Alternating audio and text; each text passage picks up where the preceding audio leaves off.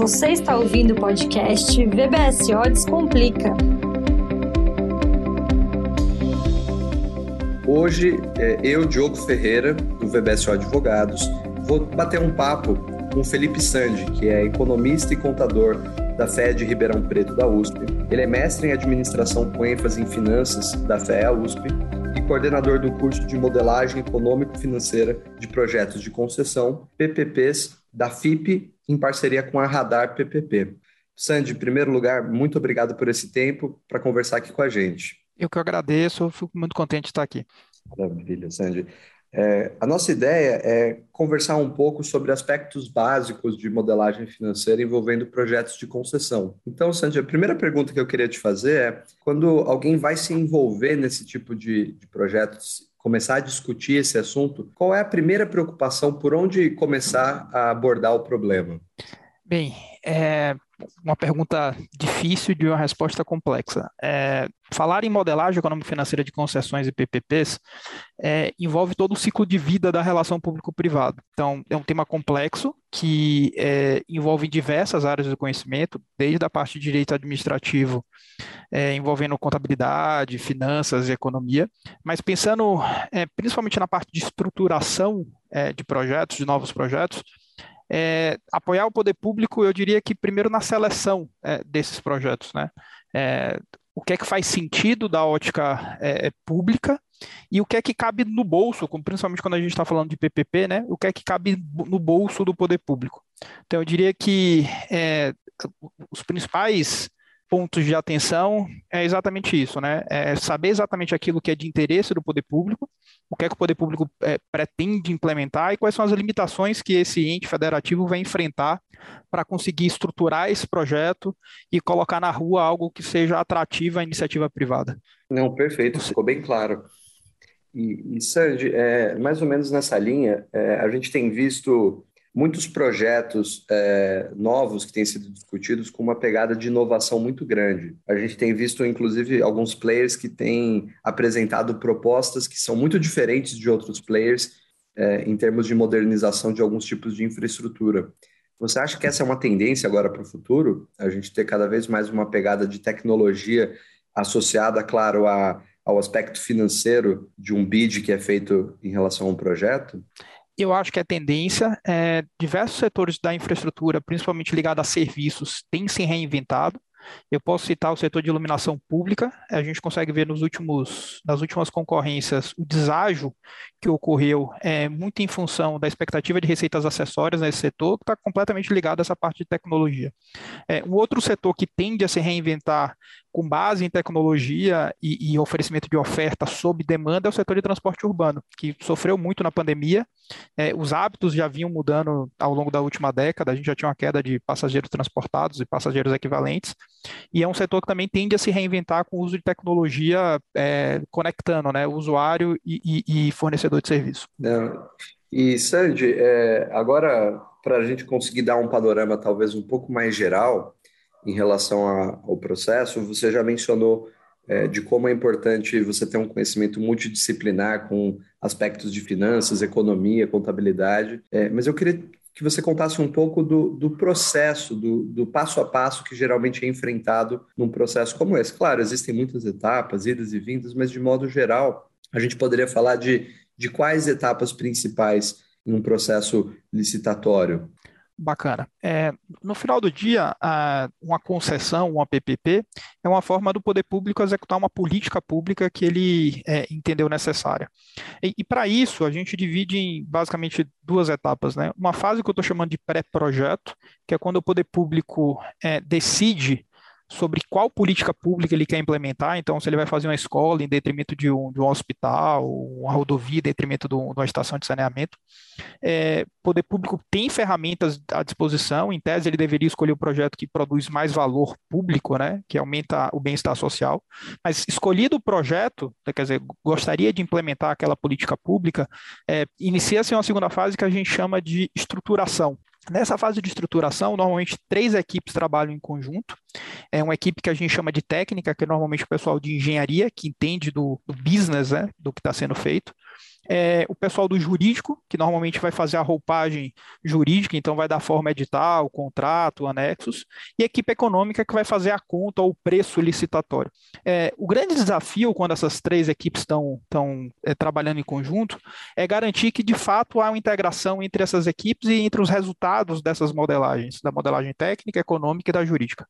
O, o, é, não é incomum que muitas vezes ao longo do processo, que é, que é longo, né, seis meses, oito meses, muitas vezes passa de anos a, a estruturação desses projetos, de que resultados que saem da modelagem técnica nem sempre são absorvidas pelo time econômico, ou seja, alguma obrigação que foi imaginada para aquele parceiro privado não está refletido na, na planilha econômica e, portanto, não está refletido no preço licitatório, ou quando o time jurídico é, termina não refletindo essas obrigações da maneira que foi imaginado é, na conta econômica ou no, no, no, no, time de engenharia.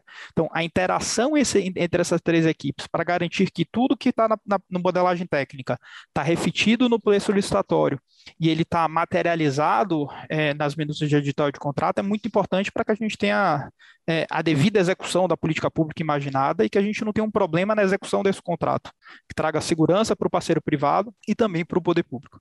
É, como é que essas equipes interagem? Né? Em geral, o poder público escolheu aquela política pública que ele quer implementar, é, e a partir dali você faz um grande diagnóstico de como é que o serviço é prestado hoje, que ativos que estão envolvidos. A gente faz um grande prognóstico no sentido de qual é o interesse do poder público, qual é o nível de serviço desejado, qual é o tipo de tecnologia que tem que ser ofertada, e, e a partir disso as equipes começam a é, interagir, começando pela equipe técnica, que em soluções para atender o nível de serviço ou de tecnologia que o poder público tem interesse a partir do que existe. É, o time econômico precifica é, todo esse esforço que o parceiro privado vai precisar fazer e o time jurídico contratualiza. Então, é mais ou menos assim que funciona essa parte de estruturação. Tudo isso a gente falando de uma perspectiva ainda governamental, né? Então, o projeto sendo gestado pelo próprio ente público que tem interesse em implementar, como você mencionou, essa ou aquela política pública, né? Exatamente. Isso é quando o poder público, é, pela própria iniciativa, né, viu alguma política pública que quer implementar e ele tenta colocar isso na rua através de uma minuta de edital de contrato, trazendo um parceiro privado para executar aquela política pública. É, essa é a etapa, é a etapa, que a gente chama de estruturação, né? Quando eu consigo colocar esse contrato na rua e aí eu faço um, uma competição, eu faço um leilão para ver que parceiro privado estaria disposto a atender aquele escopo, aquele preço. Então, você tem uma concorrência por aquele contrato, né, quando a gente faz a licitação, para ver que parceiro privado estaria disposto a participar desse, desse projeto naquelas condições de, de obrigações, direitos e preço. É, a, a, partir daí, né, a gente tem uma outra ótica, né, caminhando um pouco na relação do, do, ciclo de vida, é poder público escolheu o projeto, precificou o projeto, colocou ele na rua. A, a iniciativa privada que está do outro lado da mesa olha para aqueles direitos, obrigações, para aqueles riscos e forma o seu próprio preço. Quer dizer, existe uma concorrência entre privados para saber quem consegue ofertar o melhor preço é, para exercer aquele contrato, né? seja a implementação de infraestrutura, seja a, a, implementação de infraestrutura com serviços associados, mas você tem uma, uma, concorrência onde o próprio parceiro privado forma o preço dado aquele conjunto de direitos e obrigações. É, a partir daí, essa política pública passa a ser executada.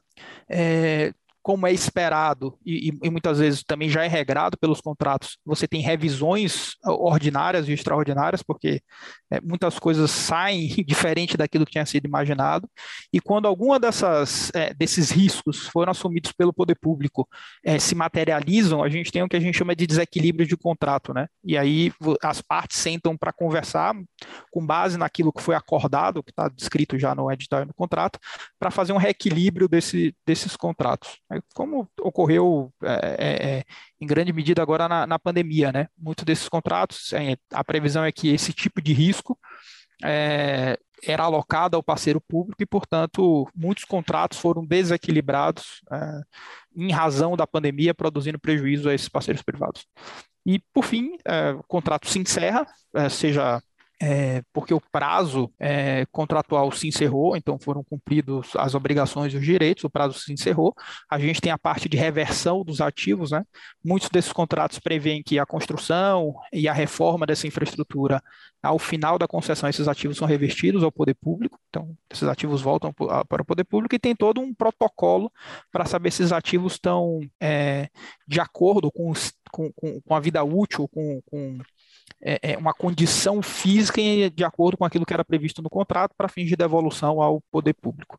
Então, é, rapidamente, né, o, o ciclo de vida, quando a gente pensa nessa parte da relação público-privada, é poder público escolhe uma determinada política pública a ser implementada, que é a fase de pré-projeto. Na fase de estruturação, ele forma preço e regras para a execução dessa política pública, pensando na execução privada, trazer um parceiro privado. Então, a parte de estruturação, ele forma o preço licitatório, é, minutos de edital de contrato. Na parte de licitação, o poder público faz a seleção do parceiro privado, aquele que, se, que mostrar a oferta mais vantajosa, né, no âmbito de uma concorrência por aquele contrato. Então, a gente tem pré-projeto, estruturação, licitação, execução do contrato, é, muitas vezes disputas contratuais em razão de eventos de desequilíbrios que ocorram e que são naturais e precisam ser encarados de maneira natural, porque acontece, uhum, não, não é nenhum problema em relação a isso. E, por fim, a extinção do contrato. O ciclo de vida é mais ou menos esse. Entendido. E, e, claro que na, na, realidade prática a gente acaba enfrentando várias peculiaridades, como prorrogações, processos de relicitação, e, e como você até mencionou, esses casos de reequilíbrio econômico-financeiro do contrato também têm suas várias peculiaridades, né?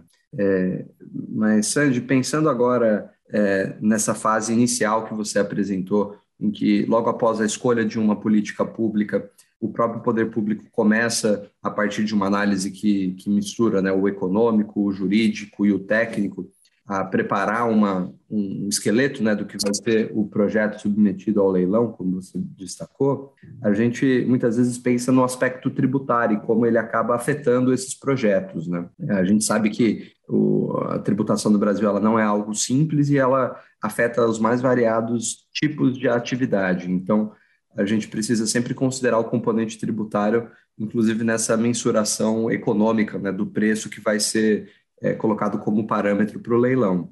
É, a pergunta que eu te faço, Sandy, é, diante de tantas discussões sobre reforma tributária, é, como isso tem sido considerado, essa incerteza quanto é, a quais serão os tributos que vão existir ano que vem, quais vão ser as alíquotas e suas bases de cálculo? Isso é algo que é levado em consideração pelo poder público ou que acaba afetando mais a decisão do potencial parceiro privado?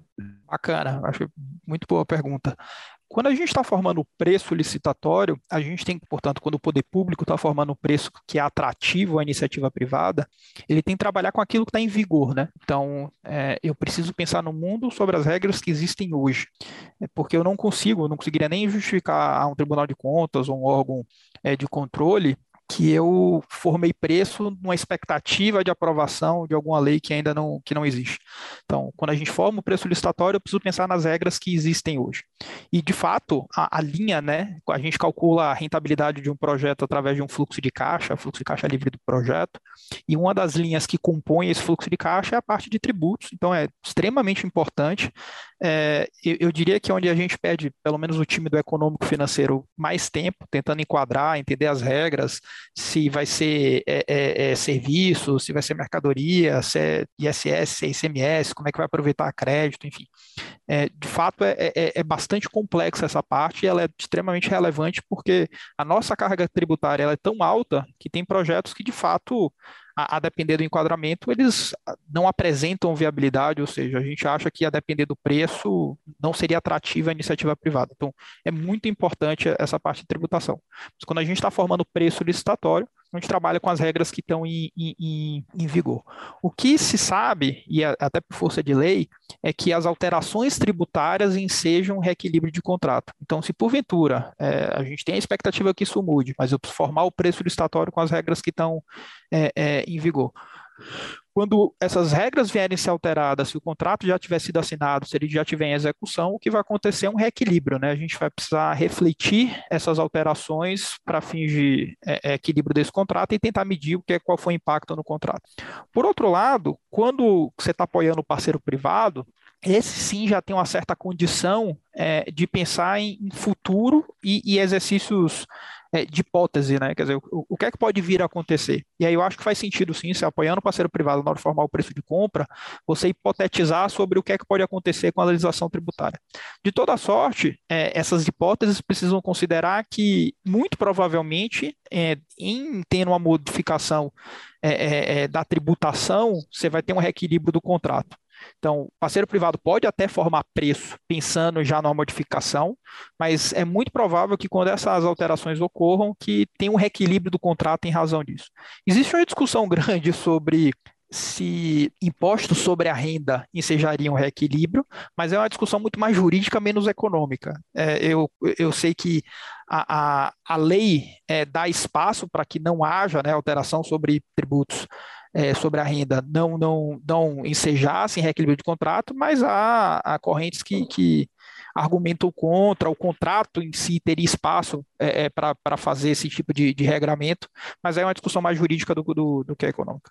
Não, ficou extremamente claro e você até se antecipou a minha última pergunta, que tratava justamente do imposto de renda, que é uma, uma discussão jurídica complexa, né? Porque, é, no mais das vezes, é entendido que as mudanças relacionadas a esse tipo de tributo, elas não ensejam esse tipo de reequilíbrio. Então, enquanto a gente falava né, muito até o início do ano de reformas tributárias que envolveriam tributação de tributos indiretos, né, ou, então principalmente o ICMS, o ISS e depois o PIS e COFINS, é, havia sempre essa expectativa de, de reequilíbrio, mas a partir do momento que agora se discute tributação é, do imposto de renda, é, você tem um novo nível de discussões, né, tanto em termos de redução da alíquota do imposto de renda aplicável à pessoa jurídica, então algo benéfico né, para o parceiro, mas muitas vezes isso é pesada com uma tributação dos dividendos, né? então da rentabilidade que é esperada pelo, pelo parceiro, ou melhor, pelos controladores da pessoa jurídica que entraria no projeto, né? como, como retorno que, que eles obteriam pelo capital aplicado.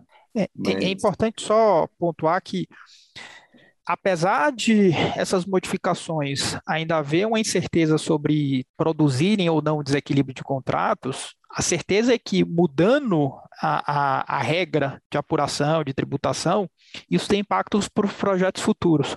Porque é, quando a gente vai fazer a, a estimação é, do custo de oportunidade do capital próprio, é, com toda certeza a gente vai precisar fazer ajustes se essa se a tributação de dividendos vigorar porque no final do dia é, isso impacta a rentabilidade que o parceiro privado espera, ele como acionista, né, receber de um determinado projeto. Então, por mais que não tenha impacto nos projetos que estão, que possa não ter impacto nos projetos que estão em andamento, porque existe uma discussão jurídica sobre a, é, o fato gerador de desequilíbrio ou não, é, isso com certeza vai ter impacto para os próximos projetos, porque quando a gente for fazer a conta de qual seria a rentabilidade mínima que o parceiro privado espera receber para ficar satisfeito, ou seja, ser atraído por aquele projeto, é, em passando essa reforma tributária, que de certa forma majora o custo de, de oportunidade do capital próprio, é, isso uhum. vai ter reflexo. Em português, claro, as concessões vão ficar um pouco mais caras.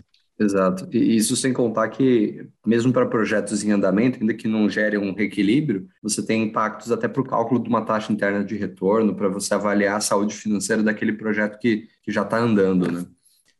É, os acionistas com certeza serão impactados, as expectativas mudarão e com certeza para os próximos projetos isso vai estar no preço. Gente, Sandy, é, eu acho que a gente cobriu todos os pontos que a gente gostaria de abordar aqui. Realmente esclarecendo muitos aspectos importantes desse tema que é, além de multidisciplinar, super complexo, mas você conseguiu trazê-lo de uma forma bem fluida e bem objetiva. Queria te agradecer novamente pelo, pelo seu tempo, pela atenção e por essa aula que você acabou de nos dar, tá bom? É isso, meu cara. Eu que agradeço aí de novo pela, pelo espaço, pelo bate-papo. É, precisando, tendo espaço, estamos aqui à disposição. Obrigado, Sérgio.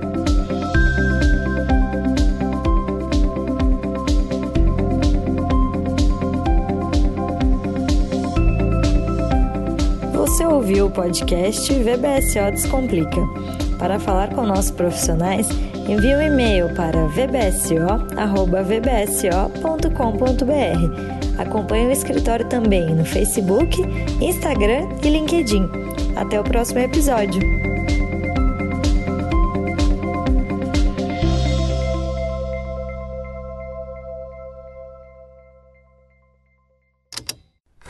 Esse programa foi editado pela Estalo Podcasts.